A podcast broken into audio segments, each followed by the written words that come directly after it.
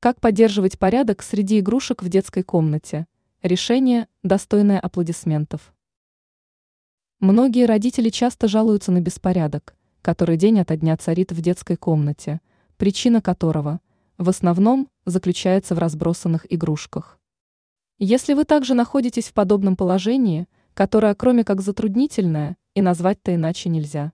Воспользуйтесь советами эксперта сетевого издания «Бел новости» дизайнера Юлии Тычина, которая рассказала о стильных способах хранения игрушек в детской. Самый простой способ – обзавестись органайзерами, благодаря которым все вещи будут на виду, но при этом не станут валяться под ногами. Существует несколько видов органайзеров, которые можно использовать в детской комнате. 1. Один из приятных на вид вариантов – деревянные сундуки и коробки – стилизованные под интерьер комнаты.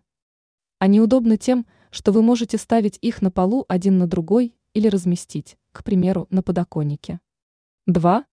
Кроме этого, стоит присмотреться к перфорированным или литым пластиковым контейнерам, на которые можно нанести подписи. В этом случае у вас есть возможность распределить игрушки по категориям или выделить каждому ребенку контейнер для его вещей, если детей в семье несколько. 3. Не сбрасывайте со счетов и плетеные корзинки.